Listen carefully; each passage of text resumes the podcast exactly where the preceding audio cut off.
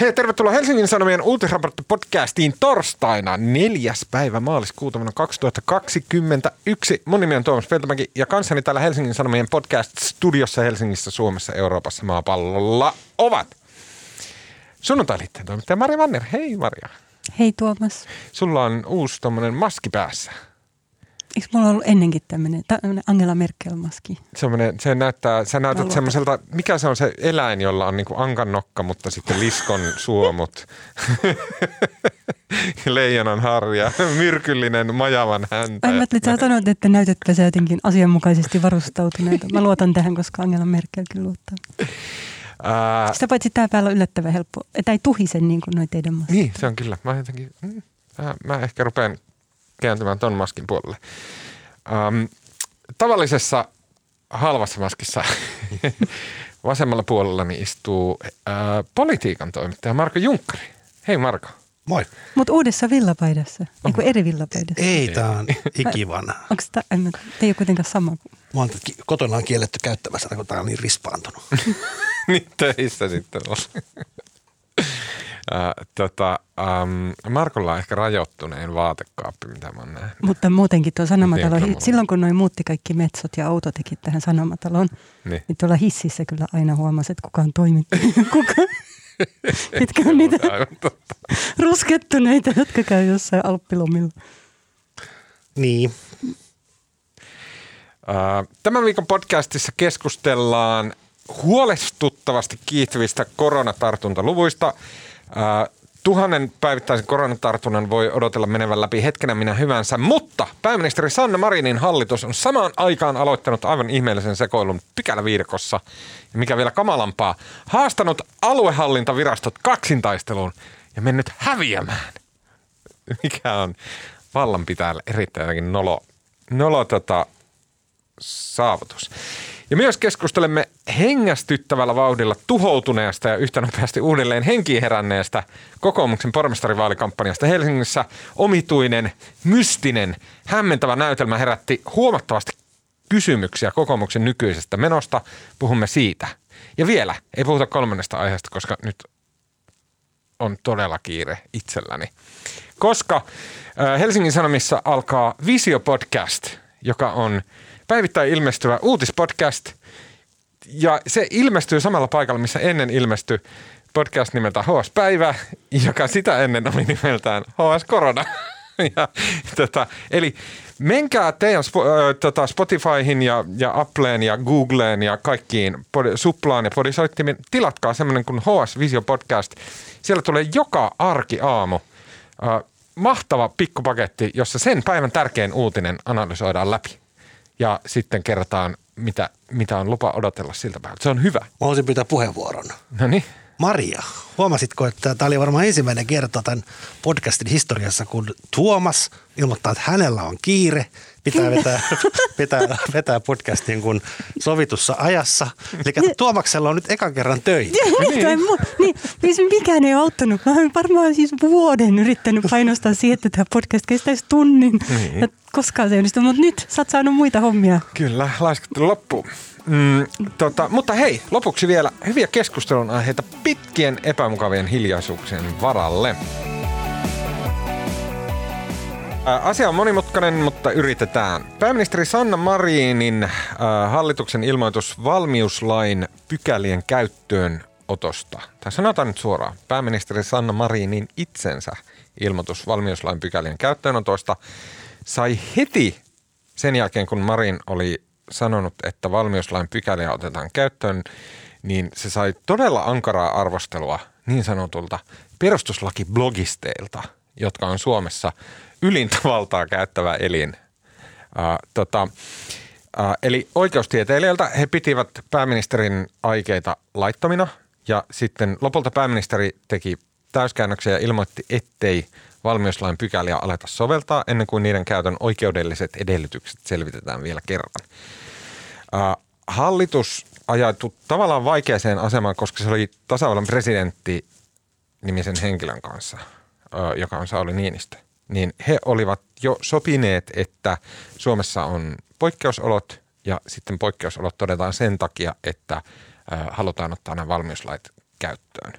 Tämä on super sekava homma, josta Marko kertoo enemmän. Mutta se on ilmeisen vakava. Mä päättelen sen siitä, että sekä Mariin että oikeuskansleri Tuomas Pöysti, Suomen kuulee jäbä, niin molemmat ryntäs heti tämän sotkun jälkeen A-studian selostaan asiaa, että miten se oikeasti meni.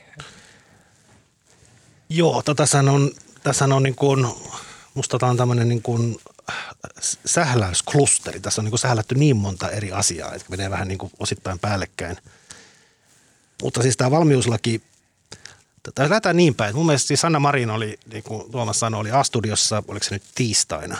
Ja pärjäsi todella hyvin, mutta sehän oli tämmöinen niin kuin, hän ei puhunut mistään muusta sen 15 minuutin aikana kuin pykälistä. Se oli mm. pelkkä semmoinen niin kuin juridinen, juridinen niin kuin show, mistä varmaan yksikään kansalainen tajunnut yhtään mitä, en ainakaan minä, mutta hän kävi vaan erilaisia pykäliä hyvin juridisesti läpi ja sitten siinä lomassa vetosi suomalaisiin, että nyt pitää ottaa homma tosissaan. Mutta siis, siis mun mielestä se, eihän pääministerin pitäisi esiintyä A-studiossa puhumassa niin kuin juridisista yksityiskohdista.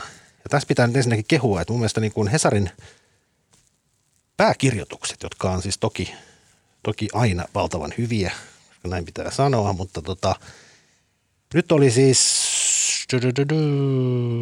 toinen päivä, eli päivänä oli musta aivan niin kuin poikkeuksellisen töpäkkä ja mahtava pääkirjoitus Hesarissa, jonka otsikko oli – Sanna Marin sai astella miinaan, kun oikeuskansleri ei estänyt. Erittäin hyvä teksti ja niin kuin erittäin selkeästi analysoitu tämä tilanne, mutta siis kyllähän tässä niin kuin musta katseet, se, että ei pääministeri, pääministeri tekee politiikkaa ja tekee linjauksia ja koittaa tällä hetkellä pelastaa isänmaata koronakurimuksesta, mutta eihän hänen tehtävänsä olisi käydä näitä juridisia pykäliä läpi. Se olisi oikeuskanslerin tehtävä. Ja sitten se iso kysymys on se, että miksei oikeuskansleri varoittanut etukäteen. Ja se, mitä siis hallitus teki yksinäistä tässä sotkoklusterissa, yksi osa on siis tämä poikkeusolot ja valmius, valmius asetukset, jotka siis, koska siis valmiuslaki on niin jämäkkä keino, siinä hallitus kahmaisee itselleen valtaa, siinä rajoitetaan ihmisten perusoikeuksia, siinä ollaan niin kuin vallankäytön niin kuin ytimessä ja tota, sen takia asia on niin kuin koordinoitu. Se on tämmöisiä varmistuksia, että sitä ei sitten hallitus ihan vaan huvin vuoksi ryhdy diktaattoriksi maassa, niin sen takia siinä on ensin pitää julistaa nämä poikkeusolot. Ja siinä presidentin on, kanssa. Joo, että hallitus sen julistaa, mutta konsultoi asiaa presidentin kanssa. Ja, poik- ja sit tässä on niin kuin suora kytkös, että jos poikkeusolojen julistaminen, poikkeusoloja ei voi julistaa, paitsi jos asialle ei ole niin kuin merkittävä tarve, ja se tarve tarkoittaa sitä, että silloin otetaan valmiuslaki käyttöön. Ja valmiuslakia ei oteta kokonaisuudessaan käyttöön, vaan sitten pitää erikseen ilmoittaa, mitä pykäliä okay. hallitus haluaa käyttää. Ja siinä on toisena lukkona eduskunta, eli hallituksen täytyy antaa käyttöönottoasetukset niistä tar- tarkasti määritellyistä pykälistä, joilla se haluaa rajoittaa kansalaisten perusoikeuksia. Ja sen pitää myös perustella, miksi juuri tarvitaan pykälää 58 ja 59 ja ties mitä. Tässä tapauksessa ne pykälät oli äh, säännökset 106 ja 107. 106 on hallintoviranomaisten viestintä. Mutta, mutta ei puhuta nyt näistä pykälistä, okay. koska mun mielestä se oli just ollut yksi tämän asian ongelma, kun Sanna Mari rupesi puhumaan pykälistä ja mun mielestä pääministeri ei pitäisi puhua pykälistä, vaan sen pitäisi puhua niin kuin asiasta. Mutta joka tapauksessa silloin maanantaina julistettiin poikkeusolot ja mutta sitten puuttukin sit se tavallaan se olennaisesti siihen liittyvä asia, eli se valmiuslaki. Sanottiin, että valmiuslaille ei ole vielä tarvetta, vaikka nimenomaan nämä kaksi on kytketty yhteen. Ja sen sijaan Sanna Marin sanoi, että tota, hallitus meinaa ottaa käyttöön näiden eräiden pykälien tuomia valtuuksia niin kuin ottamatta niitä pykäliä varsinaisesti käyttöön sen valmiuslain kautta. Eli tavallaan, että ne olisi ottanut nämä pykälät, mitkä 100... 106 ja 107. Jos, mä nyt, jos niin joku ei kuulu, niin ne on hallintoviranomaisten viestintä poikkeusoloissa ja toimivallan ratkaiseminen. Nämä pykälät, mihin Marin vetosi. Niin, eli tavallaan tässä olisi nyt niin kuin oikastu, että pyytämättä, antamatta sitä käyttöönottoasetusta olisi ruvettu kumminkin käyttämään osittain näiden pykälien tuomia valtaoikeuksia. Ja okay. sehän on niin kuin, Kuulostaa hämmentävältä. Sehän on niin kuin todella hämmentävää ja tässä herää se kysymys, että miksi oikeuskansleri ja miksi ei tämä muu porukka, oikeusministeriön kansliapäällikkö, miksei, miksei tämä muu porukka, joka on ollut tätä asiaa valmistelemassa, miksei ne ole puuttunut? Niin, to, mä yritin kysellä meidän politiikan toimituksesta myöskin, että missä, missä tässä on niin moka sattunut. Eihän se tietysti mä soisin, että pääministeri olisi asian tasalla, mutta eihän hän nyt itse niin kuin lakipykälistä päättelemällä varmaan siellä niin kuin yritä miettiä, että mitä tässä on mahdollista tehdä. Ja kyllä, Eikä pääministeri tarvi ollakaan, niin, vaan se on niin kuin sen takia siellä on tätä juridista niin, osaamista. Mm. Niin ja nimenomaan koko koneisto sieltä oikeusministeriöstä aina oikeuskansleriin asti tuntuu, että, joku tässä on mokannut. Kiinnostavaa se, että Niinistökin on, tai niin, onko Marko sinulle tullut puhetta? Mutta oota, eikö mä haluan vähän vääntää tätä rautalangasta, koska se on niin vaikea hahmottaa, että missä, to, nythän toi kuulostaa siltä, että okei, että, että pääministeri Sanna Marin, hän on lueskellut näitä koronatartuntalukuja ja sitten hän on nähnyt, että ei hitto, että kohta paukahtaa toi tonni. Ja sitten hän on ajatellut, että okei, että nyt tähän täytyy puuttua ja se, niin kun, että se puuttumiskeino on se, että ravintolat laitetaan säppiin ja jotain muutakin. Ehkä, onko näin? Onko siinä jotain muuta Eikö valmiuslaissa, eikö se liity myös siihen, että terveydenhuollon työvoima esimerkiksi Just näin, tämä on varmasti okei. Okay. Kun, ja, ja hän on sitten niin ajatellut, että okei, okay, eli me tarvitaan valmiuslakia. Sitten hän on soittanut Niinistöllä, että me tarvitaan valmiuslakia. Ei, itse asiassa mun mielestä se ei ole mennyt noin, vaan siis tämä koko, koko jos mä saan hetken vielä paasata. Joo, mutta nyt, mennään tosi konkreettisesti. Tavallaan tämä koko sotku alku jo, tämä on, niin kuin, tämä, on tämä hallituksen yksi niin kuin, musta suurimpia ja omituisimpia sähläyksiä, joka alkoi jo viime kesänä, keväänä.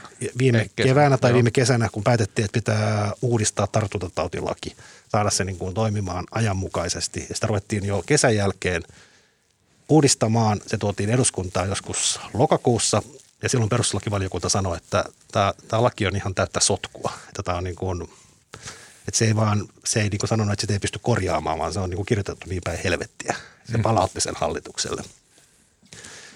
Ja nyt tämä tartuntatautilaki saatiin nyt vihdoin sitten niin kuin yli puolen vuoden veivaamisen jälkeen. Se tuli viime viikon maanantaina muistaakseni, vai tämän viikon maanantaina. Se tuli nyt voimaan. Mutta josta, ja siinä, siihen lakiin on nyt määrätty, määritelty, että hallitus voi sulkea niitä juppasaleja, mm. kuntosaleja. Mm. Mutta jostain syystä siihen tartuntatautilakiin ei kirjattu sitä, että hallitus voisi sulkea myös, ravintolat, myös ravintolat, mm. mikä on niin kuin ihan käsittämätöntä. Ja nythän tässä niin kuin viimeksi eilen perustuslakivaliokunta, joka nyt kommentoi tätä hallituksen toista kautta tekemää ravintoloiden sulkemista, sanoi, että hallitus olisi voinut ihan hyvin kirjata sen mm. siihen tartuntatautilakiin, mm. jolloin olisi säästytty ja nyt, nyt sitten, koska se ei ole siellä, varmaan osittain johtuen keskustan vastustuksesta ja ties mistä, ei ole haluttu niin kurmoottaa ravintolayrittäjiä enempää, jotka on nyt muutenkin kärsinyt, mutta onhan muutkin yrittäjät kärsinyt – ja nyt koska se ei ole siellä tartuntatautilaissa, niin sen takia hallitus rupesi tekemään sitä ravintoloiden sulkemista nyt samalla tavalla kuin tehtiin viime keväänä, eli sen valmiuslain kautta. Ja nyt niin kuin tavallaan ihan turhaan, koska ne olisi voinut tehdä sen paljon kätevämmin sen tartuntatautilain mukaan. Ja nyt ruvettiin sitten säätämään poikkeusoloja ja valmiuslakia, jotta saadaan kolmeksi viikoksi ravintolat kiinni – ja niin Mutta kuin... sitten sitä ei haluttu jotenkin viedä loppuun asti, että ei oikeasti käyttää. Niin kuin, tässä mä tipun taas kärryltä. Okei, jos, jos mä mitä? saan ihan vähän kerrota. Okei, onko niin Marin tai kuka tahansa siellä hallituksessa, onko ne ajatellut, että okei, että vitsi, me olisi pitänyt saada ne ravintolat tuohon tartuntatautilakiin. Me ei saatu, koska kuka tietää miksi. Me hävittiin keskustalle joku vääntö ja näin, niin kuin syitä on monia. Me ei saatu sitä siihen tartuntatautilakiin. Joten nyt me äh, yritetään sulkea nämä ravintolat tämän, niin kuin tehtiin viime keväänä, että mennään tämän valmiuslain kautta.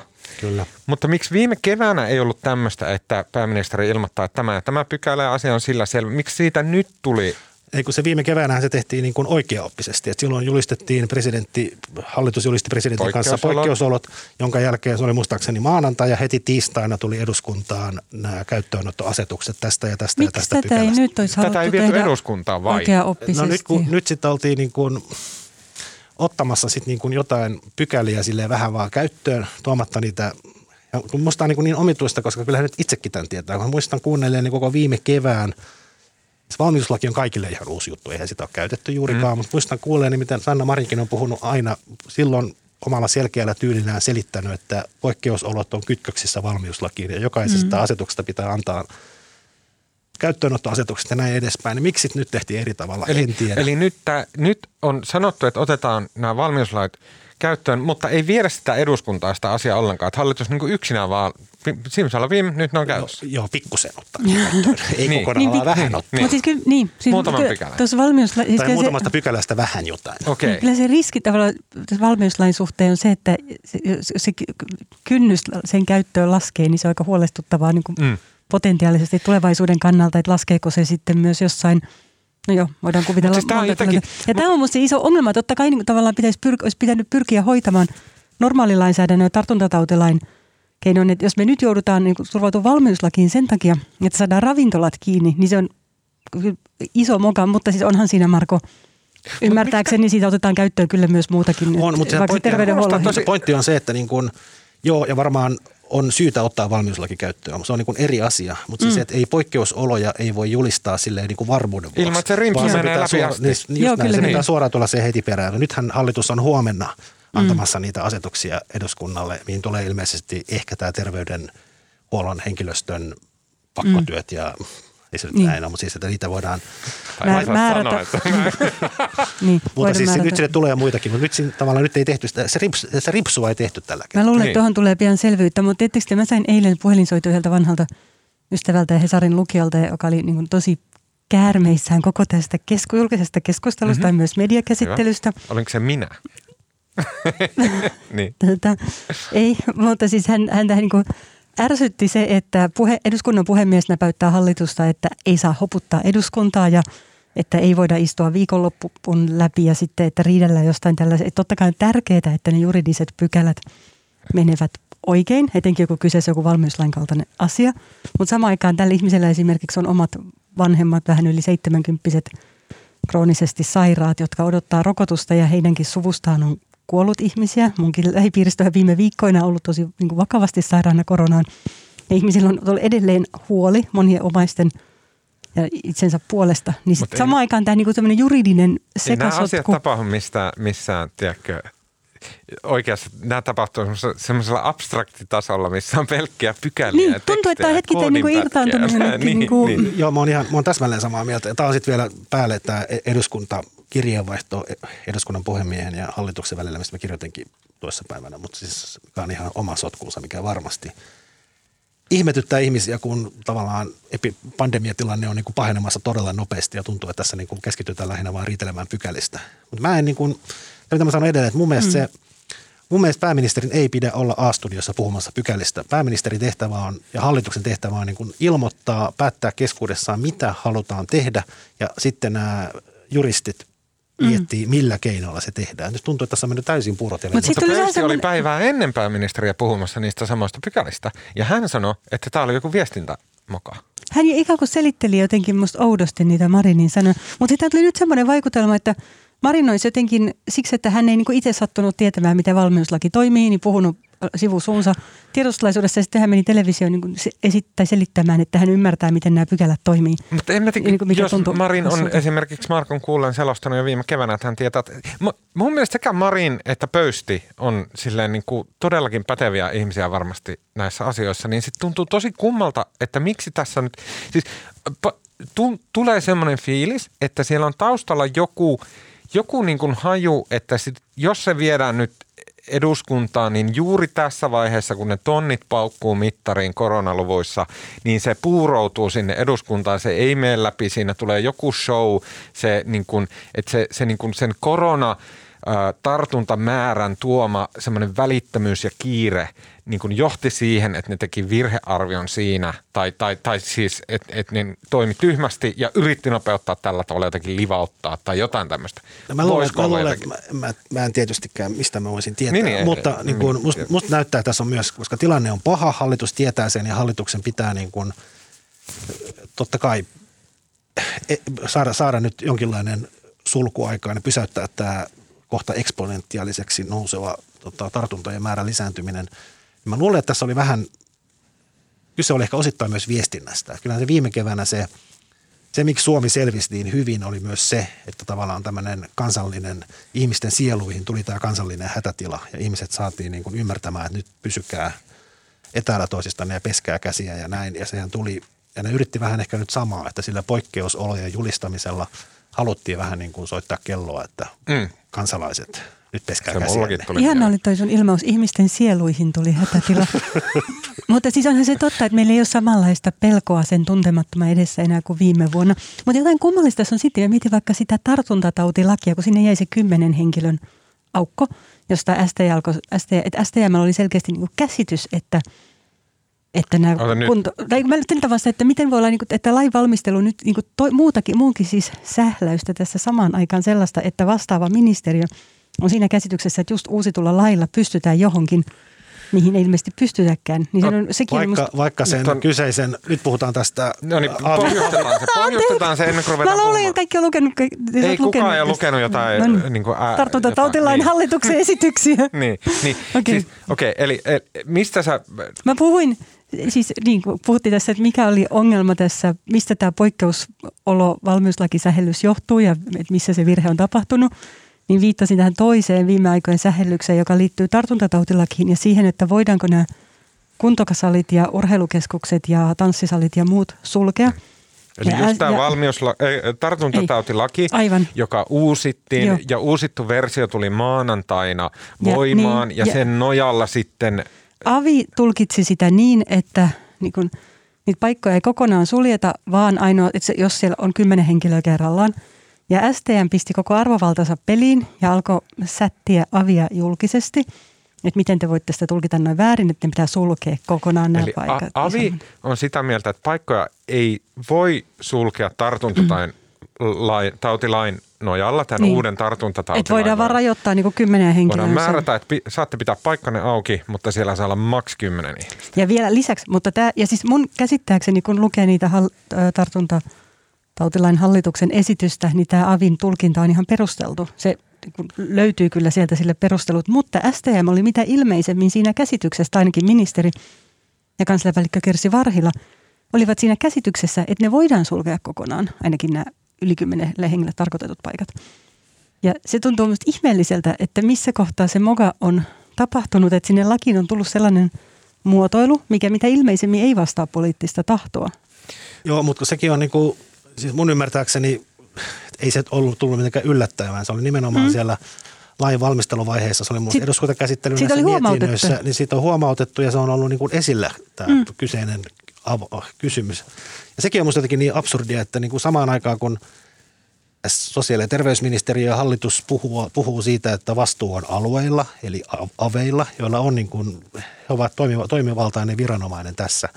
Sitten kun ne toimii, noudattaa sitä Tä- lakia täsmälleen niin kuin pitää, niin sitten Tässä hallitus. Rupeaa, kyllä, niin sitten hallitus rupeaa niin kuin sättimään. No on, mut, mutta siitä huolimatta, kun mä, mä kävelin eilen illalla Kallio läpi joskus 8-9 aikaa illalla, ja siellä on siis tanssisaleja ja kapoeirasaleja ja kuntosaleja, jossa niin kun oli siis paljon, tuli se semmoinen niin kuin hetkittäin, kun ka- kaivautuu esiin tuolta etätyökammiosta ja sitten näkee ihmiset tanssisaleilla ja baareissa ja muuta, että oli semmoinen, että what, että onko se pandemia jo kadonnut, että ehkä mä oon nukkunut puoli vuotta ja, ja se onkin loppunut. Mutta siis kyllä esimerkiksi Yksi kysymys on se, että tuossa kohtaa mun käsittääkseni Avin tulkinta on ihan perusteltu ja se oli outoa, että STM lähti hyökkään niitä. Siis mun käsit, musta vaikutti siltä, että he oli aidosti yllättyneitä siitä, että Avi päätyi tällaiseen tulkintaan, mm. mikä, siis mitä ilmeisemmin. Mutta samaan aikaan kyllähän se Avi tuntuu, tai heidän logiikassa tuntuu kuitenkin olevan se, että he määrää rajoituksia tavallaan minimin mukaan. Esimerkiksi tällä hetkellä Avi tulkitsee niin, että jos tanssisale, tanssikoululla on kymmenen salia, ei, vaikka neljä salia, niin jokaisessa salissa saa olla kymmenen ihmistä, mikä tarkoittaa, että siellä käy niin aikamoinen trafiikki sisään ja ulos. Periaatteessa ne ihmiset ei saa joutua lähikontaktiin keskenään, mutta kaikki tietää, että se on ihan teoreettista. Mä kat, niin kun, minkä, jos kävelee noiden tanssisalien ohi, niin kyllä se nyt tajuu, että ei oikeasti siis pidä sellaiset rajat, että se on todellisuudelle vierasta. Että musta tuntuu, että se avin logiikka on kuitenkin se, että ikään kuin tulkitaan. Ja se on hyvä, että viranomainen määrä, tai siis valvova viranomainen haluaa rajoittaa perusoikeuksia mahdollisimman vähän. Mutta kun on kysymys pandemiasta ja ennaltaehkäisevistä toimista, niin se logiikka jotenkin Mun jopa, tilanteisiin. siis Marin vaikutti jotenkin yllättyneeltä, mm. tässä, kun hän kävi sitten perustelemassa just tämä, tämä kuuluisa pykälähaastattelu, niin hän kävi siellä sellaista, ja hän sanoi, että niin, että, että tai hän vaikutti jotenkin, ei yllättyneeltä, mutta silleen tyrmistyneeltä, että niin, tosiaan aluehallintoviranomainen on se, joka määrää tässä, Niin. että Suomi, Suomen lainsäädäntökehikko on sellainen, että että että siellä on se määräysvalta, eikä hänellä. Niin, se, joo. Ja sitten tähän liittyy, jos, mä, jos vielä kehun Helsingin Sanomia juttuja. Tuosta tuli kauhean, kauhean hyvin. Marko, mitä? Se saa tehdä. Mit, mitäs tässä nyt? Niin, Sitten oli musta Pa- Paavo Raution kolumni myös siitä, että itse asiassa tämä AVI-STM-kiista nimenomaan os- osoittaa niin kuin myös demokratian toimivuuden. Ja, se, että niin kuin, ja mun mielestä se oli tosi hyvä kirjoitus, koska ei tässä sinänsä niin kuin se, että meidän viranomaiset on eri mieltä, niin, niin sehän ei välttämättä ole mitenkään huono juttu, vaan se kertoo, että tämä oikeasti jotkut kumminkin, just niin kuin Mariakin sanoi, että rajoitetaan perusoikeuksia minimin mukaan. On, mutta se, siinä, että kun se vaan johtaa siis tämmöisen niin kriisin, pandemian jotenkin tar- toimi, niin kuin ennaltaehkäisevien toimien toimeenpanemiseen, niin siinä, se ei jotenkin sovellu. Se on tavallaan, mä ajattelen, että se on tarkoituksenmukaista, että meillä on viranomaisia, jotka on itsenäisiä, jotka valvoo sitä niin kuin lainkäyttöä, perusoikeuksien toteutumista ja niin kuin oike- ihmisten oikeusturvaa ja sitä, ettei poliitikot pääse jotenkin mielivaltaisesti mm. tota, määräämään sellaisista asioista. Mutta sitten siinä tapauksessa, kun että tartuntatautien ehkäisy on vähän niin kuin, tai niin kuin tavalla kuin rokotteet, niitä ei voida antaa siinä vaiheessa, kun se tauti on jo päällä, vaan ne pitää antaa etukäteen. Jolla voi olla aika vaikea näyttää niiden toimien välttämättömyyttä. Mm. Koska ennaltaehkäisevät toimet niin kuin, ne näyt, voi näyttää vähän turhilta, jos, jos ne toimii, tai jos ne tehdään riittävän aikaisin. Niin silloin tämä aluehallintoviraston logiikka, että niin kuin mennään sen minimin mukaan, vaikka se, että ei määrätä rajatar- ra- pakollisia rajatestauksia esimerkiksi tai niin edelleen, koska kokeillaan kaksi muut keinot, niin Mutta et, se, nä- se näyttäytyy ainakin mun silmiin sellaisena niin kuin hyvin varovaisella linjana. sinänsä niin kuin var, niin kuin I am not a juristi, mutta olettaisin, että jossain on semmoinen pykälä perustuslaissa, jossa sanotaan, että viranomaisen täytyy aina niin kuin rajata mahdollisimman vähän Mun ihmisten. käsittääkseni hallintolaissa, Joo. joo, mäkään en. Et olettaisin, että Avilla on joku tämmöinen takana, että he, voi, ei voi, he, he ei voi niin kuin vapaasti tulkita, että okei, nyt tulee niin kuin, he, tul, he niin kuin ottaa niin kuin pahimman tai niin kuin kaikista eniten ihmisten elämää rajoittavan muodon käyttöön, Ei, vaan ja- että heidän täytyy ottaa nimenomaan se. Ei, ja tosiaan tässä tapauksessa siis vika on alun perinkin siinä, hallit- siis siinä miten se hallituksen esitys on Niin, muotoiltu, mutta myös kyllähän siinä aina on laissa niin kuin jossain määrin tulkinnanvaraa ja punnitaan eri perusoikeuksia Kyllä. vastakkain. Ja siinä kun näyttää, että Avi kuitenkin niin kuin on tehnyt ainakin Etelä-Suomessa sellaisia tulkintoja, että Ka- Saanko Pieni sanoa vielä, kun mua, mua jotenkin niin kuin, muista tämä, mua jotenkin hämmentää tämä viikko tai viime ajat. Niin kuin, onhan siis, sehän tässä koko koronapandemiassa on ollut niin kuin, tavallaan myöskin kiinnostavaa, että hän etenee kuin, jotenkin kuin kello. Ja kyllä siis jo loppuvuodesta tiedettiin, että näihin aikoihin tulee todennäköisesti piikki. Ja näki jo viime keväänä, että se keväällä nousee. Ja kyllähän tämän niin kuin pandemian käytöstä pystytään ennakoimaan kalenterin kanssa aika hyvin. Kyllä, Ja nyt taas oletus, että kun kesä tulee, niin tämä laantuu, Kyllä. niin kuin viime vuonnakin. niin kuin Niin. kaikki koronavirukset. Et miten on mahdollista, nyt on kumminkin sitten tämmöinen, niin kuin, tämmöinen prosessiongelma, kun on tiedetty, että talvella, kesä, keväällä tulee uusi piikki, niin miksi, niin kuin, miten, miten tässä ollaan niin kuin tämmöisessä pykäläsotkussa? Se on se, se, on se yksi, ar- mulla on vastaus tähän. Se oli muistaakseni Onion tai New York Magazine tai joku tämmöinen. Se oli se artikkeli, sen, o- se juttu käsitteli muistaakseni Obaman hallintoa. Ja sen artikkelin otsikko oli Everybody's winging it all the time. Mutta kyllähän Marko, niin kyllähän toi, ne, noi virusmuunnokset on muuttanut tavallaan pelin henkeä koko Euroopassa tosi radikaalisti. Mutta sekään ei tullut yllätyksenä. Me ollaan onneksemme täällä periferiassa, missä minne kaikki tulee vähän viiveellä. Ei se, nyt ole- mä sanon vaan jotain, mitä mä en sano, mutta tätä, Secret. no, ajatuksia. Mutta niin, mutta siis pointti oli se, että kyllähän et jo varmaan niin kuin pari kuukautta sitten esimerkiksi STM oli hirveän huolissaan niistä eh, virusmuunnosten leviämisestä. Ja mä muistan, kun me täälläkin jotenkin puhuttiin siitä, että Marin ja Kiuru jotenkin väläytteli sitä ulkona liikkumiskieltoa. Ja se tuntui tulevan jotenkin ihan sellainen puskista, että miten ne nyt puhuu tollaisia, kun tilanne oli ihan kohtuu hyvä. Ja se, se oli nähtävissä. Mm. Oli, ja mä olin siis, olin pääministerin haastattelutunnilla ihan tammikuun alussa, missä Marin sitten niin kuin vähän niin kuin musta yllättävänkin vahvasti siinä puhu virusmuunnoksista ja. Kyllä. siitä, miten tulee tosi vaikea kevät. Mm. Ja tästä on nyt kumminkin jo mitä kaksi kuukautta aikaa. Niin mä muistan, kun sä sanoit sen, että se jotenkin muuttui se äänensävy tosi jyrkästi ja se tiedostettiin kyllä. Musta on kiinnostavaa ja mä haluaisin nähdä jonkun selvityksen, ehkä saammekin siitä, että, mitä esimerkiksi Helsingissä on tehty. Miksi tämä tilanne päästettiin näin huonoksi, kun siitä varoteltiin tosi niin kuin hyvissä ajoin. Senkin jälkeen, kun tavallaan tilanne on kuitenkin muuttunut vakavammaksi viime vuoteen nähden näiden muunnosten Mm. takia. Mulla on, nyt jos ruvetaan jättämään tätä aihetta pois kahden kysymyksen myötä. Ensimmäinen vakava, toinen ei niin vakava. Ö, mikä meidän, just niin kuin, jos tämä on tämmöistä sekoilua ja näin, ja nyt niin kuin piikit tulee, tällä viikolla menee tonni rikki, ensi viikolla on kaksi tonnia, sitä seuraavalla viikolla kolme tonnia, näin, näin, näin. Mutta ollaanko me nyt Su- Suomessa siinä tilanteessa, että tästä seuraa siis esimerkiksi kuolonuhreja? Vai onko meillä saatu jo rokotettua ää, niin kuin ne riskiryhmät niiltä osin, että ke, ke, keillä on riski kuolla? Koska mun mielestä se on olennaisin kysymys. COVID-viruksella on myös muita vaikutuksia kuin se, että joku kuolee, mutta että niin kuin se on semmoinen selkeä olennainen kysymys, sen takia se kiinnostaa mua. Tai jotenkin ärsyttää ihmisiä tämä kuolema niin kuin painottaminen. Tiedätkö sä, Maria, mikä se tilanne on se rokotuksen Niin, kanssa? öö, siis, no Helsingissä on yli 85-vuotiaat tällä hetkellä suurin piirtein melkein kaikki rokotettu. Ja heillä on suuri Ja- riski kuolla.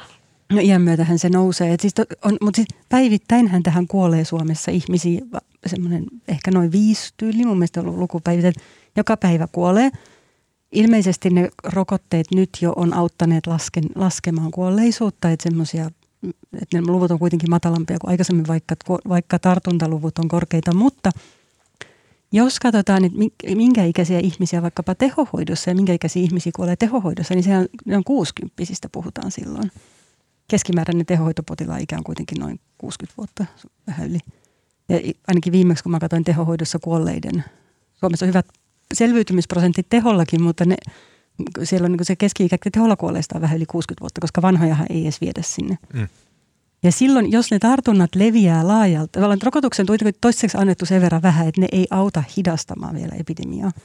Ja jos ne tartunnat leviää laajalti muissa ikäryhmissä, etenkin vaikka 5-60, niin silloin kuolinuhrejakin kyllä Mm. tulee lisää. Että kyllä tässä on tavallaan, tai varmaan vielä niin kuin surua edessä. Okei, toinen vähän humoristisempi kysymys on se, tämä on yksi mun lempiaiheita. Pääministeri Sanna Marin ollessaan tässä kuuluisessa Pääministeri pykälähaast- Sanna Marin on sun Niin. lempiä, en tiedä. Ollessaan tässä kuuluisessa pykälähaastattelussa, niin hän mainitsi tätä, että kun Suomen koko lainsäädäntörakenne on sellainen, että kunnilla on äh, älyttömän iso autonomia. Mm. Ja tota, sitten, että, että hän, hän käytti tämmöistä lausahdusta siinä, että kunnat eivät ole valtiovallan alamaisia. Ja mä kysyn vaan, että missä tämä näkyy? Missä on se suomalainen kunta, joka, joka on koskaan käyttänyt tätä autonomiaa mihinkään? Onko yksikään kunta, joka on sanonut, vaikka autonomisesti päättänyt, että meidän kunnassa ravintolat menee ihan normaaliaikoinakin yhdeksältä kiinni? Tai että, että meidän kunnassa ö, kirkoilta ei peritä veroa ollenkaan. Onhan, tai sitä, että, onhan, sitä, onhan sitä käytetty. Siis se tämä tulee perustuslaissa, että on kunnallinen itsehallinto. Ja Kyllä, onhan kyllä. Suomessa kuntia, missä alkoholin myynti kokonaan kielletty. on, mitä? Kyllä. Jossain tuolla pohjoisessa. Onko oikeasti? Oh. Älä viitti. Mitä? Mä, tämä on jotenkin mahtavaa, mielenkiintoista. Tätä Oikeasti. pitäisi olla paljon enemmän. Jos kunnilla on niin siihen. hillitön autonomia, niin mä haluaisin, että ne käyttäisi sitä. Ne tarjoaisi niin vaihtoehtoja ihmisille. Tai okei, okay, kunta, kunta on huono, maakunnallinen niin mittakaava olisi oikea. Maakunnille täys niin kuin, lähes silleen... Niin, kuin, Kohtahan se tulee. niin, mutta sitten, kato, sit saadaan, sit niille, niille oikeus säätää omat verot ja kaikki, niin ai ai ai, sit rupeaa tulee niinku luulen- eri meininkiä. Mutta mua kiinnostaa ne esimerkit, että Niin. missä ne kunnat mulla- varsinaisesti Mut- mutta- käyttää tätä autonomiaa. Mutta mä luulen, että siellä Markon alkoholin myyntikunnassa ei asu enää ketään alle tai kovin nuorta ihmistä, kuka ei koskaan kuullut siitä. Ketään mitään, tuo kuulostaa ihan asulta, mutta Ainakin Tuomas- joskus aikoinaan on näin ollut. Joo. Mä tarkistan. Twitterissä mulla Kieltolain aika- muutama ihminen huomautti, että ennen esimerkiksi äh, kunnat pystyy vaikuttamaan siihen, että saako kunnan kaupoissa myydä keskiolutta. Mm. Ja että et oli joitain kunnia, jotka niinku mm. päätti, että ei saa. Ja näin. Mua kiinnostaisi just tämmöiset, jos, kun, jos Suomen koko lainsäädäntö himmeli hämmeli on kerran semmoinen, että kunnat on siinä keskiössä. Missä ne- Kunnassa, missä se näkyy? Miksi ne on semmoisia toistensa kaakelikopioita? Kaikki näyttää niin kuin silleen hyvinkäältä. Niin sitten saa päättää se, että mi- miten vähillä rahoilla ne järjestää jotkut No peruspalvelut. niin, nyt mä voin, nyt lähdetään tästä näin. No, Elikkä, mitä ihmettä? eli Suomessa on ollut tota, parhaimmillaan 90 kuntaa on kieltänyt keskioluen. Joo. Ja muun muassa tässä on juttu, missä kerrotaan, että Etelä-Savossa muun muassa Pertunmaalla ei saatu myydä keskiolutta vuosina 75-81. Ja kiellon aikana myymällä autotkin ajoivat olutkorit piilossa peiton alla Pertunmaan läpi. Erittäin kova kama. Mutta oli 81, että puhuit se tästä hetkestä Niin, vielä. mitä mukaan? nyt? No, ei, kai se voi edelleenkin. Et En, mutta en tiedä, onko sitä voimassa, mutta siis ei varmaan olisi mikään suosittu kunta. tästä pitää tehdä Mutta Tuomas, juttu. onhan se, siis kyllähän Käyttäkää sitä esimerkiksi... autonomiaa. No mä- Määrätkää, mä että menen kaikkien talojen pitää olla vähintään Viimeisenä, viimeisenä. Suomessa kielosta luopui vuonna 1995 pohjalainen luodonkunta. No ei siitä ole kuin 25 Niin, mutta, mutta kai se olisi edelleenkin mahdollista. Voisiko Jännä. Turku määrätä, että, Kuntavaaleihin että, teema. Että, että jokainen tota, laiva on verovapaa Turussa. No okei, se, se menee kunnallisen autonomian yli. Kuntaverosta vapaa joku. Oi, totta kai Sitä voi. Totta kai autonomiaa voi. pitäisi käyttää niin kuin variaatiota Mutta sinne. päättäähän, päättää jokainen kunta omasta kuntaverostaan muutenkin. Joo, joo, mutta ne pystyy tekemään tämmöisiä mielenkiintoisia päätöksiä. Sitten mä haluan semmoisia, niin semmoisia päätöksiä. Mutta siis kyllähän esimerkiksi toi alue, siis se oikeasti johtaa välillä. Mä oon tällä viikolla puhunut jostain, siis tämä liittyy sosiaalihuollon palveluihin, niin aluehallintovirastoilla voi olla siis eri paikoissa erilaisia tulkintoja. Ja sitten ne kaikki on mielestään oikeassa, ja kun laissa on kuitenkin aina vähän tulkinnanvaraa yleensä, niin sitten jossain ne edellyttää tietynlaisia lupia, jossain mm-hmm. Toisenlaisia. Että se on vähän kuin, eikä siihen voi ministeri, ministeriö sitä niin kuin ohjauskirjeellä muuttaa. Mä oon aivan varma, että tämän podcastin kuulijoihin liittyy kunta-alan tuntijoita ja historioitsijoita ja niin kuin näin. Please, lähettäkää mulle, lähettäkää meille tietoa siitä, että missä näkyy tänä päivänä kuntien tämän niin kuin autonomia, josta aina puhutaan. Onko joku kunta, joka määrää, että kaikkien talojen pitää olla punaisia? Siis jotain, niin kuin, ja siis tämä, tämä niin, mm. esimerkkejä tästä, että missä kunnat on tehnyt tämmöisiä täysin omaperäisiä ratkaisuja, koska sitä pitäisi jotenkin silleen niin kuin arvostaa. Mutta onhan, on, mut onhan, siis, onhan näitä esimerkkejä. Siis joissain kunnissa tota, siis maksetaan ihmisille, jotka muuttaa sinne tai on ilmainen päivähoito. Ja kyllähän tämmöisiä on näitä toi poikkeuksia. on on. Niin, just tämmöisiä niin peruspalveluihin esimerkiksi liittyviä. Ja sekä jo, on- sekin on, toi on silleen, että kaikki kunnat tekee jotain tos, ton, ton muotoista. Tuomas onks joku- haluaisi jotain ihan avantgardia. Niin, just semmoista hyvää meininkiä. Okei, no niin, mennään eteenpäin. Uh, Kirsi Piha, mm, tunnettu Twitteristi, vielä tunnetumpi Ellunkanojen yritysjohtaja ja jossain määrin edelleen tunnettu myös poliitikkona, vaikka hänen poliitikon päivänsä ajoittuvat ö, yli, yli mun mielestä 13 vuoden taakse. Uh, julkisti lauantai-iltana perustelunsa sille, miksi hän ei sittenkään ole kokoomuksen ehdokas, kun Helsinkiin valitaan pormestaria. Ja perusteluissa hän kirjoittaa näin. Kokoomuksen perusarvo ei ole ajatus siitä, että missä ihminen siellä ongelma, vaan ennemmin missä ihminen siellä mahdollisuus. Kokoomuksen perusarvo on luoda hyvinvoiva ja toimelias yhteiskunta, jossa kaikilla on mahdollisuus yrittää tehdä työtä ja elää hyvää elämää. Kaikilla. Se ei perustu ennakkoluuloiseen ja eri ryhmiä syrjivään ajatteluun. Ihmisarvolla ei poliitikoida. Tämä tapahtui samana päivänä, jolloin tämmöinen Instagram-influencer äh, nimeltä Hanna Kullikseen, niin hän äh, ilmoitti, että hän ei voi olla kokoomuksen kuntavaaliehdokkaana lainkaan. Samantyyppisistä syistä, että niin kuin vihjailtiin vähän, että kokoomuksessa on aika, aika natsimeininki. Sitä tämä niin kuin kauniilla korosanoilla ilmastuina on. Ja, ja, ja sitten ta, sit niin kuin kukaan ei enää tiennyt, että mitä hittoa. Nyt niin kuin mä haluan vaan avata lattian. Marko, sä oot ehkä eniten työn puolesta tätä Setvinen ja Pöyhinen soittanut. Sä kirjoitit analyysiä aiheesta. Analyysiä, ja mä oon pahoillani, että mä sanon tämän, mutta mun mielestä olet väärässä siinä.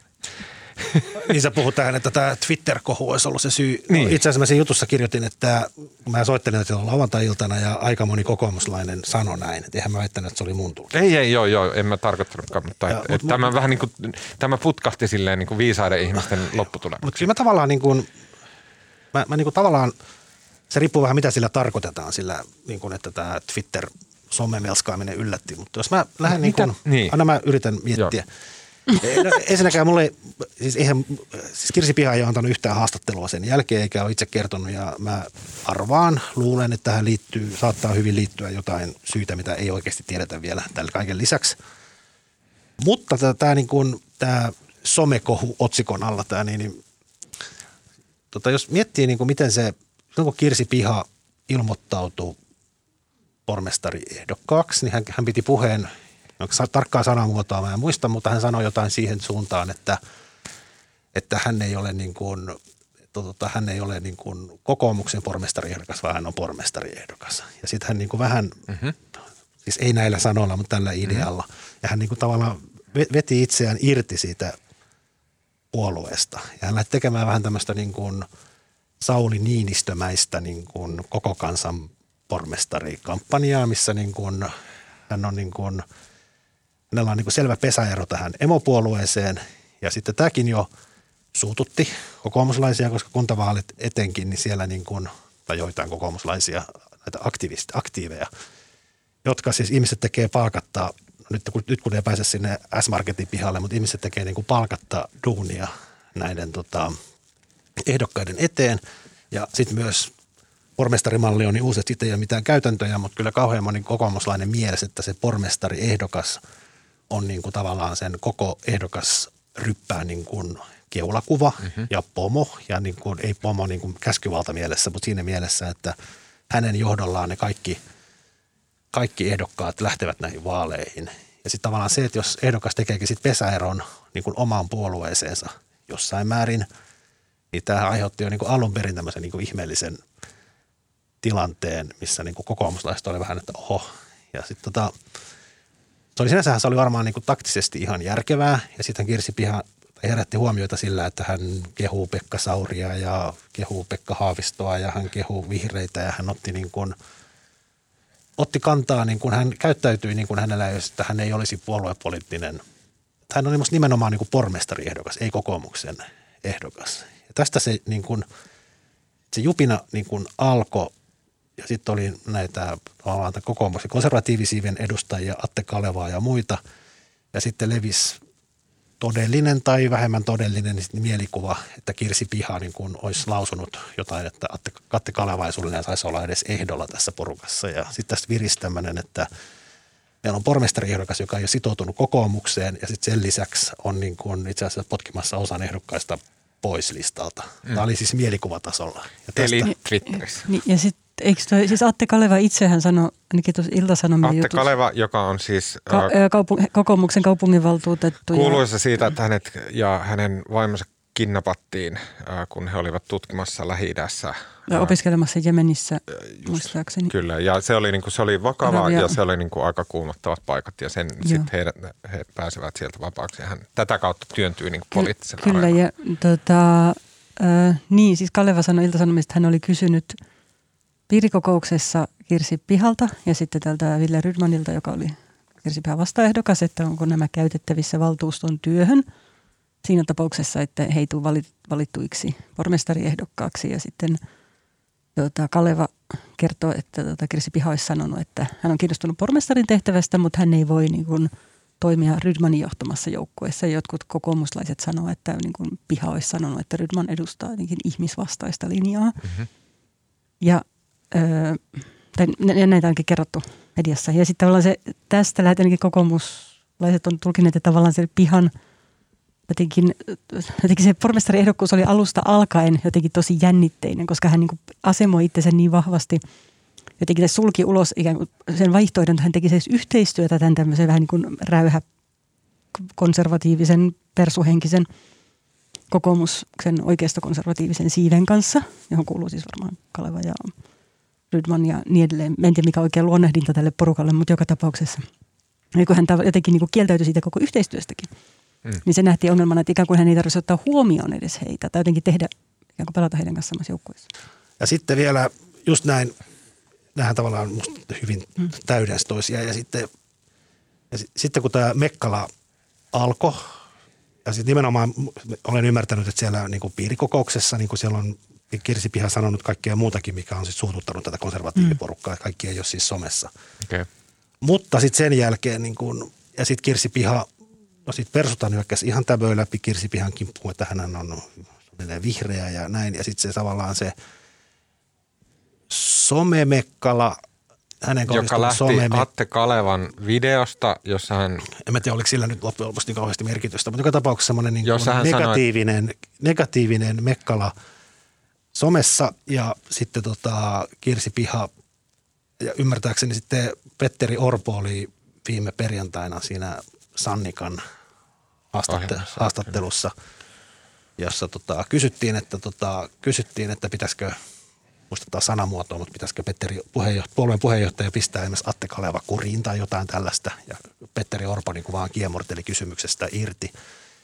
Ja tämä ehkä myöskin sitten tavas Kirsi Piha rupesi kokemaan, että hän on – A, niin kuin Vapaavuoren yllättävän vetäytymisen jälkeen hän on vähän niin kuin tullut pelastamaan puoluetta ja nyt se, tavallaan hän ei saakaan sitä tukea sitten puolueen johdolta, mitä hän ehkä ansaitsi tämän pelastamisoperaation Mä haluan Orpoa vähän sen, sen verran oikottaa, että äh, hän sanoi siinä ohjelmassa, häneltä kysyttiin, että, että kun Kirsi Piha oli sanonut, että Atte Kalevaa ei pitäisi äänestää, niin sitten jotakin ehkä vähän käsittämättömästi Orpolta kysyttiin, että pitäisikö Orpon mielestä jättää äänestämättä Atte Kalevaa. Ja nyt puolueen puheenjohtaja voi sanoa, että joo, kyllä älkää äänestäkö tätä pelleä. Niin kuin, niin kuin, ei se vaan voi. Se kysymys oli epäreilu. Orpo sanoi, että ei hän niin kuin, tämmöistä pysty sanomaan. Ei se nyt ollut mikään silleen, eh, niin kuin hyväksyn kaiken kukkivan natsismin puolueessa, niin allekirjoittanut Petteri Orpo, ei se mikään niin kuin sellainen.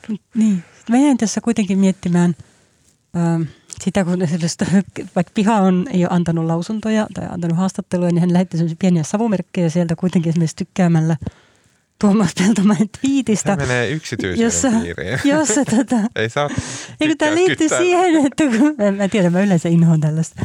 Mutta siis äh, kun Tuomas, sä kirjoitit jotenkin, että sä et usko, että se someyhytys niin, oli niin. syynä, oli syynä niin kuin pihan Tota, Mikä liittyy siihen, että aika paljon luopumisen. se tuotiin niin kuin aluksi se, että okei, että, että somessa, ja mun mielestä on niin kuin, että, että somessa on niin paha meininki, ja somessa on Atte Kaleva julkaissut videossa, se sanoo, että kommunistit pitää laittaa pois Suomesta, mm. ja sitten somessa on tämmöistä ja tuommoista, ja somessa ollaan ilkeitä, ja sen takia Kirsi Piha on päättänyt, että hän luopuu niin kuin Helsingin hän pormestariudesta. Niin kokenut sen... viestintäalan yrittäjä, että niin. jotenkin se Twitterin ilkeys ei voi tulla yllätyksenä, mutta niin hän siis tuntui antavan tukea tälle sun oletuksellesi. Niin. Ja mä itse jäin miettimään, että joo, että ehkä se, se, että hän jäi ehkä ilman niin puoluejohdon tukea, mutta mietin, että liittyykö tähän myös jotain muuta. Keske, siis keskustelua tavallaan siitä, että, että ei vaan se, että hän niin kuin, koki jäävänsä yksin tämmöisen niin kuin some tai oman niin kuin puolueen tietyn siiven niin jotenkin siiven taholta tulevan painostuksen kanssa, mutta liittyykö tämmöistä jotain semmoista ehkä kokoomuksen – identiteettipoliittisen kipuilun lisäksi myös jotain asemointia esimerkiksi suhteessa tulevaan hallitusyhteistyöhön perussuomalaisten kanssa ja tähän kuuluisaan persurajapintaan, josta täällä on Mun puhuttu. Mielestä... Niin, että tavallaan, että onko, ja kun tuntuu, you go tuntuu. Girl, toi on just niin kuin, sieltä tulee ensimmäinen järkevä analyysi. Ko- koko tunnin ajatukka aikana. Koko aikana Suomessa, no niin, hyvä. Niin, mutta kun tuntuu siltä myös, että, tässä on, että, me ei ole, että on jotain, mitä me ei olla kuultu vielä ja sellaista, että – Kokoomuslaiset ei tunnu tunnistavan mitään niin yksittäistä asiaa tai tekijää, joka olisi jotenkin johtanut pihan luopumiseen. Ja siksi me mietin, että onko se, on, hän on varmaan käynyt jotain keskustelua Petteri Orvon kanssa. Ja on, jotenkin se tuntuu musta vielä riittämättömältä, että, se, että hän olisi lähtenyt vaan sen takia, että puoluejohto ei tukenut häntä tarpeeksi jotenkin julkisesti. Niin kuin mä sanoin heti alkuun, mä luulen, että tässä me niin. varmasti jossain vaiheessa kuullaan, kuullaan tästä, mutta sitten tässä on vielä niin kuin – voi hyvin, voi hyvin olla, että tästä vielä paljastuu joku selkeä kristallinkirkas syy, enkä yhtään sitä ylläty. Mutta sitten vielä yksi niin kuin, yksi niin kuin, siis tavallaan se, jos miettii tätä, jos miettii nyt Petteri Orpoa, puolueen puheenjohtajaa, niin, niin Orpohan nyt ei ole semmoinen, mitä mä sanoisin, identiteettipoliitikko. Että se haluu, Orpo haluaa puhua vaan siitä, miten – miten tota, pitää saada velkaantuminen kuriin ja budjetti, ja budjetti pitää olla tasapainossa ja näin. Ja sehän on se semmoinen, suurin osa kokoomuslaisista on sitä, se politiikan tekeminen lähtee tästä niin kuin talouspolitiikka-ajattelusta. Kamreeripuolue. Kamreeripuolue ja se on niin kuin se heidän vahvuutensa ja tavallaan se heidän niin kuin perus, heidän ruisleipänsä. Ja sitten tämä koko tämä tämmöinen identiteettipoliittinen niin kuin vouhotus on niin kuin, ei kaikille kokoomuslaisille, mutta isolle osalle, varsinkin tätä iäkkäävää porukkaa, niin jotenkin hyvin vierasta. Ja ne ei niin kuin tavallaan osaa sitä. Siinä vihreät ja perussuomalaiset on taitavia ja kokoomus on semmoinen ja siinä keskellä on oma, vaikea myös tehdä sitä kauhean Keskellä on vaikea tehdä. Ja sitten tässä, tässä kävi nyt niin, että sitten pihahan eräällä tavalla itse hyppäsi sinne identiteettipolitiikka hiekkalaatikkoon. Mm. Tuomitsemalla, tuomitsemalla väärin ajattelevat ihmiset. Ja sitten kun se, niin kuin kaikki tietää, niin se identiteettipolitiikka, hiekkalaatikko, niin siellä rupeaa niin kuin vähänkin puhaltaa sinne päin, niin tulee sitten kauhean myrsky ja sitten se niin kuin ei ollutkaan enää kivaa. Ja nyt sitten tämä sitten ratkaisu tähän oli silloin, kun lauantaina kokoomus oli niin kuin tuhon oma ja sunnuntaina kokoomuslaiset oli onnellisia, kun ne sai sinne Lepomäen ehdolle Helsinkiin ja Juhanna Vartiaisen pormestariehdokkaaksi, mikä valitaan sen ensi maanantaina. Älä vielä – ja sitten palautettiin tämä keskustelu nyt taas sinne kokoomuksen niin kuin sille, siihen ruisleipään, että mm. nyt meillä on talouspolitiikot taas ja unohdetaan kokonaan tämä identiteetti. Mutta saako sanoa, mä, mä en oikeastaan viitannut, mä, mun pointti oli se, että niin tämän identiteettipoliittisen keskustelun lisäksi mietit, onko kyseessä joku sellainen niin kuin asemoituminen uudestaan suhteessa esimerkiksi perussuomalaismielisiin tai henkisesti niin kuin lähempänä heitä oleviin äänestäjiin.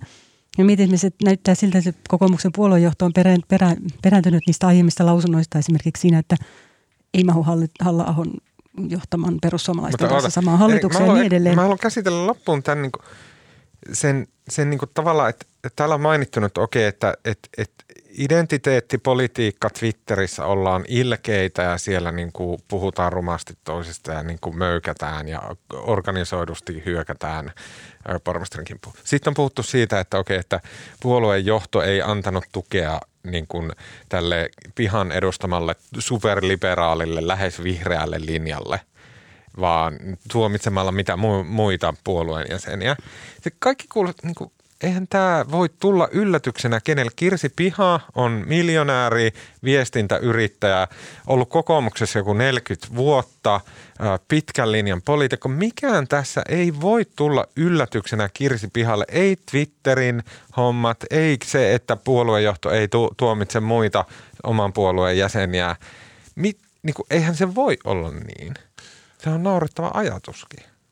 Niin, ehkä se oli vaan sitten ehkä vielä sen, senkään takia ei voi tulla yllätyksenä, että eihän tämä niin kuin, jotenkin kokoomus, kokoomuksessa on aina ollut niitä fraktioita. Siellä on ollut jo aiko 70-luvulla siellä oli niin kuin Neuvostoliiton nuoleskelijat ja sitten talvisodassa olleet niin kuin kypäräpäiset papit, jotka vastusti sitä. Että siellä on ollut, kokoomus on viime vuosikymmenet jatkuvasti, siellä on ollut niin kuin – kaksi tai useampi leiri, jotka on niin kuin verissä päin tapellut. Ja sitten yleensä se puheenjohtaja Parka on ollut siinä keskellä ja koittanut pitää sitä niin kuin hommaa jotenkin kasassa. Ja nythän tällä hetkellä se jakolinja on niin kuin, ja nämä kaksi siipeä aina taistelee vallasta. Hmm. Ja nyt niin kuin... mä, mä, mä haluan kysyä sillä, niin kuin politiikan ihan käytännöistä ähm, kaksi kysymystä, jotka liittyy tähän siis niin kuin mun mielestä elimellisesti, josta äh, niin kuin ensimmäinen on se, että okei, että onko por, niin kuin esimerkiksi Helsingin kokoomuslainen pormestari ehdokas niin kuin käytännössä aika varma, tai niin kuin hyvin todennäköisesti tuleva Helsingin pormestari, onko hän jotenkin niin kuin velvollinen? Miksi se olisi todennäköisesti? No siis y, niin vaihtoehto on 2, 50 prosenttia, aika hyvä todennäköisyys. Äh, tota, onko hän jotenkin niin kuin – velvollinen jotenkin koordinoimaan just kokoomuksen puoluejohdon, niin kuin kansallisen kokoomuksen puoluejohdon kanssa asioita? Onks, toimiiko Suomen politiikka sillä tavalla, että nämä asiat koordinoidaan niin kuin Helsingin pormestari ja kansallisen kokoomuksen kansallinen johtopoppoo? Ei. No tästähän Vapaavuori on hyvä esimerkki, joka nyt ei ole varmasti ikinä koordinoinut yhtään mitään. niin, niin. Okei, okay, ja, ja sitten toinen on se, että tavallaan Maria, mistä sä puhuit, niin voiko olla se, että kokoomuksen se siipi, tämä niin kuin jolle... Ää, ranskaksi sanottaisiin, no niin, ei mennä, tämä huono vitsi. Äh, no niin, äh, siis tämä siipi, jossa on Atte Kalevat, Ville Rydmanit, mutta myös Antti Häkkänen, äh, tota, mm, tämmöiset niin kuin oikeisto isänmaallis konservatiivi kokoomuslaiset. Onko Antti Häkkänen siellä? Ei, ei, ei ole Helsingissä, mutta siis, no siis... No ei mun mielestä kyllä yhtään. Eikä? Eikä se... Ai ja mun mielestä hän edustaa tämmöistä oikeistolaisempaa kokoomusta. Mutta mut ei ehkä tällaista... Ei, ei tämmöistä niinku persukokoomusta, ei, mm. mutta niinku oikein, siis tavallaan niinku vastakohtana liberaalikokoomukselle. Joka tapauksessa se niinku mun kysymys on se, että... E, miten että, oikeistolainen vastakohtana liberaali? Nyt ai, no niin, ei mennä no, okay, siihen, ei mennä. siihen okay. nyt, vaan mun kysymys on se, että, että voiko nämä tyypit kokea, niin kuin, että okei, nyt heidän asema on sillä tavalla uhattu, että nimenomaan sanotaan tulevissa – vaaleissa, hallitusyhteistyö persoonan kanssa, kaikki nämä kuviot, että kuinka paljon, voiko ne ruveta vaikuttaa tässä pormestarikysymyksessä niin, että se tavallaan niin kuin, se, se tavallaan kokoomuksen iso tulevaisuus vaikuttaa jo tässä kysymyksessä näin. Mä osaa tuohon. Mä, mä, no, mä, mä en ensinnäkään myöskään ymmärtänyt kysymystä. Mutta mun Ei, mielestä niin kun... Tämä liittyy ehkä koko siihen keskusteluun, mistä kollegamme Paavo Teittin teki aikoinaan tai joku aika sitten uutisen tästä niin perusrajapinnasta ja liittyy se, että tavallaan kokoomuksen sisällä olisi tehty ikään kuin vähän semmoista uudelleen asemointia, semmoisia valintoja keskittyä mm. tietynla, tai niin kuin tulla ulos tietynlaisten mielipiteiden ja näkemysten kanssa, jotta kosiskeltaisiin enemmän tätä perussuomalaisrajapintaa, joka herätti silloin paljon närkästystä. Niin niin eikö tämä liity tähän se on just tismalleen tämä kysymys, että, että onko niin, että pihan ratkaisu, no me voidaan vaan arvuutella tietysti, mutta että se liittyy, että jollain tapaa liittyy se niin kuin tavallaan, että kokoomus puolueena olisi ikään kuin vähän asemoinut itseään uudelleen. Mm. Että jos se, niin kuin, se kysymys pulpahti pintaan tavallaan, mm. tässäkin podissa on jauhettu vuosia siitä, että kokoomus on kusessa, republikaaniset niin maltilliset oikeistopuolueet on kusessa kaikkialla mm. maailmassa, näin. Mutta se kysymys tavallaan niin pulpahti pintaan, kun kollegamme – julkaisi jutun, jossa oli tämmöinen niin rajapintakysely, että hmm, onko kokoomus tota, ollenkaan vihreä vai eikö se ole itse asiassa aika peruspuolue ja näin. Sen jälkeen tavallaan se kysymyksen vastaus jossain määrin oli se, että Kirsi Piha on hyvin liberaali, kokoomus on liberaali. Ja sitten, että tuliko nyt, niin kuin tämä on niin vastavoimien joku mm. Niin se uutisen pointtihan siis oli nimenomaan se, että koska kokoomus oli tulkinut, että sillä on niin paljon enemmän voitettavaa, siitä niin kuin ei-vihreästä suunnasta, vaan tästä lähempänä perussuomalaisella suunnasta, niin he ovat niin kuin siirtäneet viestinsä kosiskelemaan enemmän tätä jengiä. Mm. Mm. Niin. niin saamme, odottakaamme lisätietoja. Näin, joo, mutta sitten samaan aikaan, että kyllähän, kyllähän niin kuin kokoomuslaiset taputti karvaisia käsiään, kun Kirsi Piha mm. ilmoittautui, liberaali Kirsi Piha mm. Mutta eikö Helsinki nimenomaan, nimenomaan ollut poikkeus oli, tässä mutta siis koko mä, kuviossa. Mä, siis kun mun mielestä, mä, me puhuttiin tässä silloin, että mm. varmaan näin, ja kokoomus on pulassa ja se koko ajan varmaan vähän miettii, miten se kannattaisi asemoida itseään. Siinä kannattaa ehkä muistaa, että kokoomus on aina ollut hajautunut tässä mielessä. Siellä on aina ollut sisäistä valtataistelua. Ja mä en niin kuin, musta asioiden niin kuin, ja sitten puolueet koko ajan myöskin testailee näkemyksiään ja mikä olisi se oikea asento ja näin, että musta ei ehkä pidä niin kuin myöskään ylidramatisoida sitä. Joo, mm. se oli vain yksi sellainen ajatus, joka tässä pulpahti mieleen. Mutta Marko, sano, miltä sun mielestä näyttää Petteri Orvon asema tällä hetkellä? Musta se näyttää, tota, oh, no se selviää puolentoista kuukauden päästä. Siis jos kokoomus on suuri, suurin kuntapuolue, mikä on hyvin mahdollista, tällä hetkellä on varmaan jopa ennakkosuosikki, niin silloinhan Petteri Orpo... Niin tämä kiistely, tai siis tämä koko selkkaus jättää varjonsa ton... Niin, että siis tavallaan Petteri Orpon, Petteri Orpon asema ratkeaa 18.4. eli kuntavaaleissa. Meinaat se, että jos kuntavaalitulos on hyvä, niin hänen asemansa, hän voi... No, mä, mun oletus on se, että niin kuin Petteri Orpo, tota, en, ole, en ole mitenkään varma, että hän vie kokoomuksen vuoden 2023 eduskuntavaaleihin, mm. mutta tota, jos kokoomus tekee hyvän kuntavaalituloksen, niin sitten hän saa itse päättää sen, että viekö hän vai ei vie. Ja sitten häntä ei kyllä niin kuin, Petteri Orpo on niin puolueen läpikotaisin tunteva hahmo, jonka koko, koko elämänsä on pörrännyt siellä niin kuin kokoomuspiireissä. Että kaikki kokoomuslaiset tuntee sen ja kaikki tykkää, että Petteri on kiva. Ja se kynnys niin kuin tavallaan kampittaa Petteriä, Petteri Orpoa on niin kuin jokseenkin iso. Ja jos tulokset kuntavaaleissa on semmoiset, että kokoomus on suurin tai mikä nyt onkaan se tavallaan raja, niin sitten se Orpo saa itse päättää sen. Tai pystyy itse päättämään, että haluaako hän jatkaa vai ei. Okei. Okay. Hei, äh, puhutaan Lepomäestä ja Vartiaisesta myöhemmin, koska he on nousseet nyt keskiön Helsingissä ja varmasti pysyvät siellä. Okei, äh, sitten kun... Niin kuin Tomaksella on nykyään niitä töitä. Niin. sitten kun tota, mm, on ihana kevä, kevät, keväinen aurinkopäivä, kävelette tuolla ah, tota, maan pinnan tuoksut rupeaa elämään yhtäkkiä, huomaatte, että on lumen alta paljastuu hajuja ja ai ai ai, ihanaa aurinko lämmittää poskia näin. Ja menette sitten kenties ihan lähiviikkoina joku ovela tota, mm, ravintolan pitää tekee jonkun koronaturvallisen äh, tota, äh, tota, terassin, johon voitte mennä ilman omia, koska ravintolat on kiinni. Ja siellä sitten äh, viihdytätte kollegoita ja ystäviä ja kavereita ja muita teidän äh, hulvattomilla jutuilla, niin mistä heidän kanssaan? Hei, mä lupaan viihdyttää teitä sitten. Mä oon harjoitellut tanssimaan erilaisia tansseja nyt online-tuntien avulla. Ja mä, nyt mä harjoittelen lambadaa mutta, mutta oikeasti mulla on niin ikävä sitä, että olisi vähän jotain juhlia ja ihmisiä ja just huolettomuutta, että ei tarvitse miettiä, että Kyllä. jos mä menen puoli metriä lähemmäksi, niin otanko mä suuren riskin. Hmm. Ah joo, mä en ole ikinä tanssinut, paitsi mä kävin äh, tanssikurssin kerran. No niin. Mutta mm. vielä harjoitella. Opeteltiin, opeteltiin tanssimaan alusta loppuun Michael Jacksonin Thriller. Se oli uskomattoman hieno kokemus. Mä menin sinne yksin. Mä kävin joka päivä yksin tanssitunnella. Ja oh. tota, siis se oli ryhmän tanssitunti. Kaikki muut oli naisia, paitsi minä. Ja me opeteltiin sinne tanssimaan Thriller, se koreografia. No niin. Se oli ihan mahtavaa. Tota, Mä en että miksi miehiä ei ole enempää tanssia joogatunneilla, koska ne on täynnä naisia. Niin, se on aivan totta. Mutta ei saa mennä tanssia joogatunnille. öökaamaan. Ja Niin nyt ei muuta, voi niinku kotona harjoitella. Mulkoa, niin kuin, äh, lähettämään naisia, se on ruma. No, Tota, mä voisin- Sivistyneesti tutustua.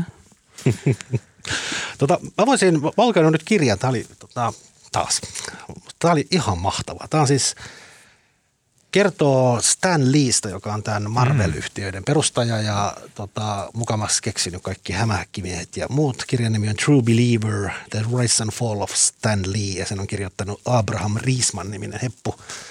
Tämä on ihan uusi kirja ilmestynyt nyt tässä joskus kuukauden sisään ja tota, Ensinnäkin tätä on niin kuin jotenkin tosi hauska lukea, kun yleensä kun lukee, Stan Lee kuoli just äsken, että ehkä sekin vaikuttaa asiaan, mutta tota, yleensä kun lukee elämäkertaa, niin sillä kirjoittajalla on semmoinen niin myönteinen näkemys siitä kohteesta. Mm. Mutta tälle ei ole. Eikö? ei.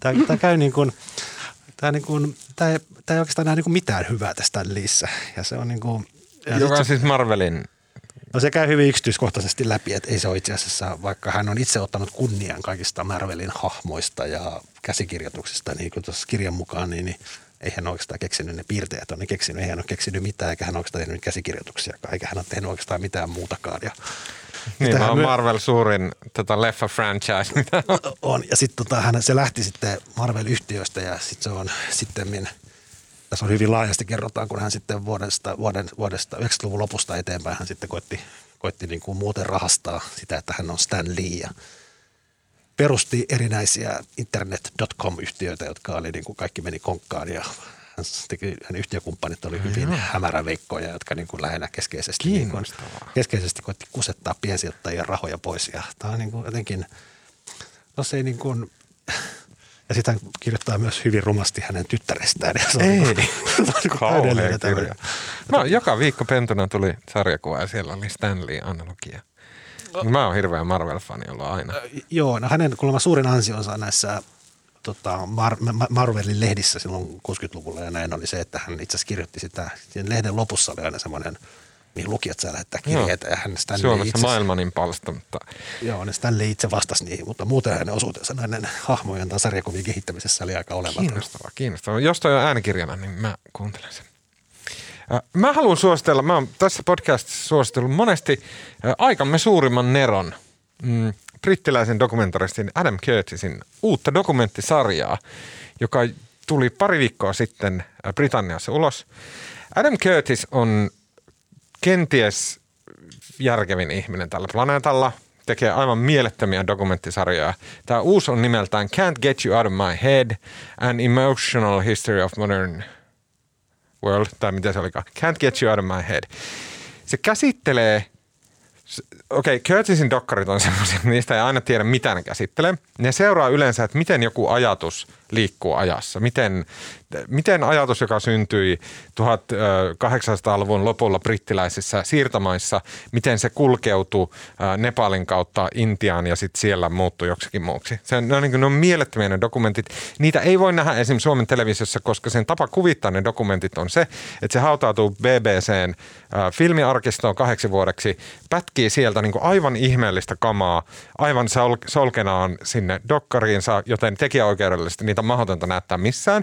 Mistä syystä hyvät rakkaat ihmiset välittömästi aina piratoi ne YouTubeen. Siellä on ihan semmoinen kanava nimeltä Adam Curtis Documentaries ja siellä ne löytyy täyslaatuisena kaikki. Sieltä voi katsoa myös ne, ää, ne tahot, joiden, joiden tiellä olisi muuten tekijäoikeudet.